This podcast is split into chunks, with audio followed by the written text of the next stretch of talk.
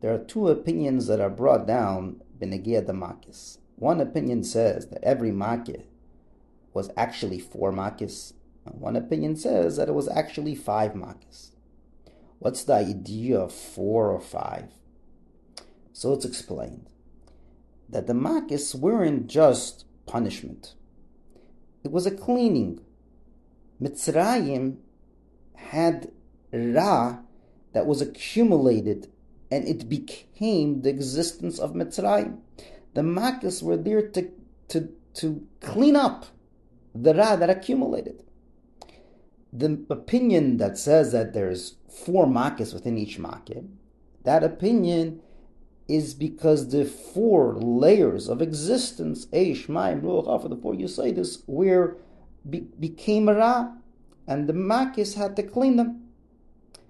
Rabbi Akiva, who says that it's five Makis, because he's identifying a fifth layer, Chemer Hayuli. And the depth of the Ra was so deep, it even reached there. What does this mean? What are these four? And what's the fifth? And what's the hasbara of the Chemer Yuli? So the, in the Hemshich of the Sikha, it goes through a, a Lamdish word in Nigla. Brings out the hechrich to see that dafke the Ra of Mitzrayim is so deep, which in our case is the idea of chametz. And he brings an example in Nigla where you find the depth of how Ra reaches that deep or not that deep. Brings down why not why not tarfus, why dafke chametz. And so the idea is every isser, the word isser means Ra attached itself to this chayfetz. But how deep did the Ra touch that chayfetz? So this is a, a deep vart over here every chayfetz serves a purpose. We look at a chayfetz and we actually define it based on how it serves us, how it's used by us, how its usage serves us. So if there's no way that I can have tonight that I can eat it, it's already cutting off a big usage that I have from it. If there's no hana, you might even say it's a nothing. If there's no benefit to me, then what, what is it? But there's a deeper Isser that only exists by chametz. Every other Isser says you can't eat it. You can't have hana from it. Hana is like the biggest cutoff. Nothing. It basically means you and that thing are forever going to be strangers. There's nothing that's going to attach you to the thing. But there's a deeper. Bal Yimatz. It's stuck under the cupboards. There's no hana that I'm ever going to have of it. It can't exist. Oh, so here you're hearing the word existence, even though there's no benefit. This deserves an understanding. What does it mean, existence beyond benefit? And that's why, dafka by chametz, we have this discussion. But let's go to the end of the Sikha, where the Rebbe brings down from Chassidus what are these four steps of Ra in Avodah Adam, and what's the fifth step that Rabbi Akiva identifies. Let's see how these steps play out. So it's brought down that the four steps of Ra are synonymous to the four oisies of Shem Hashem in the Lumasa. Yud K Vav K. So the first step of Ra attaching itself to a person and the necessity of a person to pull out of that entrenchment of Ra is Machshava Dibra Simple. Ra is attacking me that I should do something, that I should speak Lashon that I should do an action, I should think. I have to detach myself from that first entrenchment of Ra. Then there's a second level. Midas. I can be doing the right thing. But I'm feeling still attached to the Ra.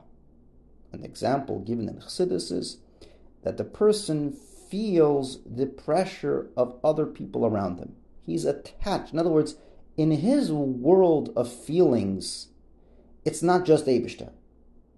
There are people. And what they say are very important to me. And I have a hard time letting go of what they say and feeling that what the Abishter says is the right feeling. I'm doing the right thing. In the world of action, he's 100% because action is action and action is there. But in the world of feeling, he's still entrenched because what others say has a big say in his feeling. That means he's not yet pulled out of there and finding what the says is his feeling. Then there's another step. No, I don't care what people say. That's not what that's not what bothers me. And I'm doing the right thing. But but what what I have in my head is still there. In my head, I have something called comfort zone. It's not because I'm, I'm pulled by others. Simply me. Every person has an existence.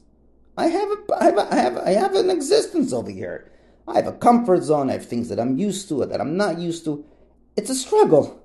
It's not automatic that I'm going to just flow and do what the Abishter says. I have to battle that existence that I have, that normality, that sense of norm in my head. And I have to push through and listen to the Abishter. It's another entrenchment of other than Abishter. My head, my sense of my sense of compass in my head. Okay. Then there's someone that conquered everything. In action, he's 100% there in feelings, people around him don't make a difference. And he even has a sense of flowing straight with Abishter. What Abishter says, that's what he does. To the extent that it's not about him, it's about what Abishter says. Comes along citizen says there's another depth over here. A healthy person doesn't walk around saying, I'm breathing. You automatically breathe. You don't have to say, ha, I'm breathing. Everybody should know I'm breathing. You don't even feel proud of the fact that you're breathing.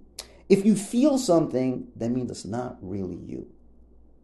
So the highest depth of unification with the Abishter, where there's simply nothing that exists besides the Abishter, is a person doesn't even feel that proud feeling or the feeling of accomplishment, the feeling of doing something. Feeling bichlal. It's so normal, it is. That's the highest level. That's what they call Chachma Mesiris Nefesh, that he's totally unified with the Abishter, and there's not even an inkling sense of there that, oh, I did it. Beautiful. So you have a, a, a Yid that's totally Megadish Dara, unified with the Abishter totally. What else is there? So the Hemshech of the Sikha, the last Sif, the Rebbe says a word.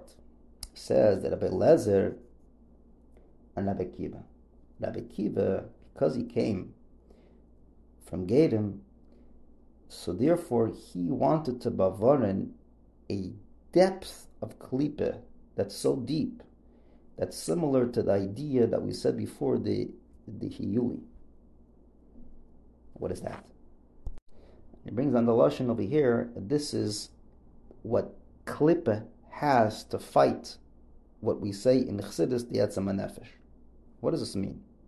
This is not a stira to what we say that there is no etzem there's no fight of Etzem Nefesh because in Chassidus it's explained there's two dynamics over here. There's the there's the makif, the makif, and there's makifim. What, what, what is what, what is this? What, what, what, what is asbara to this? So on Ha'ad over here, he brings down look at the Torah, look at the Torah, brings down from Torah as well. And maybe you could say the hasbara is like this: Adarech Moshel every human has to eat. The, the, the need to eat is not even something that you can choose. Everybody has it. It's, it's, it's what we call etzem. A derech, the need to breathe. It's, it's the Abishter created people that way. Azazes. Nothing to do, nothing to do about it. It is. It's it's an attachment that the guf needs. But the Abishter created Ratzon so powerful that there could be a way for a person to obstruct that. The Ratzon is so strong that he that, that he convinces himself that he doesn't have to eat. There's a, there's a matzav like that. That Pasha doesn't feel that that's a hanavish. It's there. And there's no question that it's there. Thousand percent it's there. But the rutzin of a person is so powerful that it could obstruct the whole system of the person not to be in touch with his real etzem. In Klippe, there's an akuda of rutzin. The lashon in in Teira Eres, if a person puts himself in the Yonei Elam so much, there's an akuda of aveda gereres aveda. That becomes his makif persona. The same way, loyaleno person who has a sickness that he can't eat, anything he eats, they throw off. That becomes, because you convince yourself that, that becomes your kaichas panimim are following it. And you suddenly don't eat and you throw up. Why? Because your ratzin is so strongly entrenched in this klipa and it's a makif. It's not a pnimi. That's the deepest makif of klipa. Al derech, a person who puts himself in the niyana olam so deep, and everything else just follows it. Aveda gredas aveda. And Rabbi Akiva touched upon that klipa as the fifth darga that we have to get out of. That's the, and that's not a stida to etzem because obviously the etzem is still there. It's a helen in areas of makif to etzem nefesh. So this sikha is a real sikha in avodas Hashem, climbing through the four levels. The fifth level is is the last sif over here is a powerful nakuda of how our ratzin, how powerful our ratzin can be in ummah And now it's understood the idea of the four and the five and why dafka by Mitzrayim by this klipa. Okay, you know.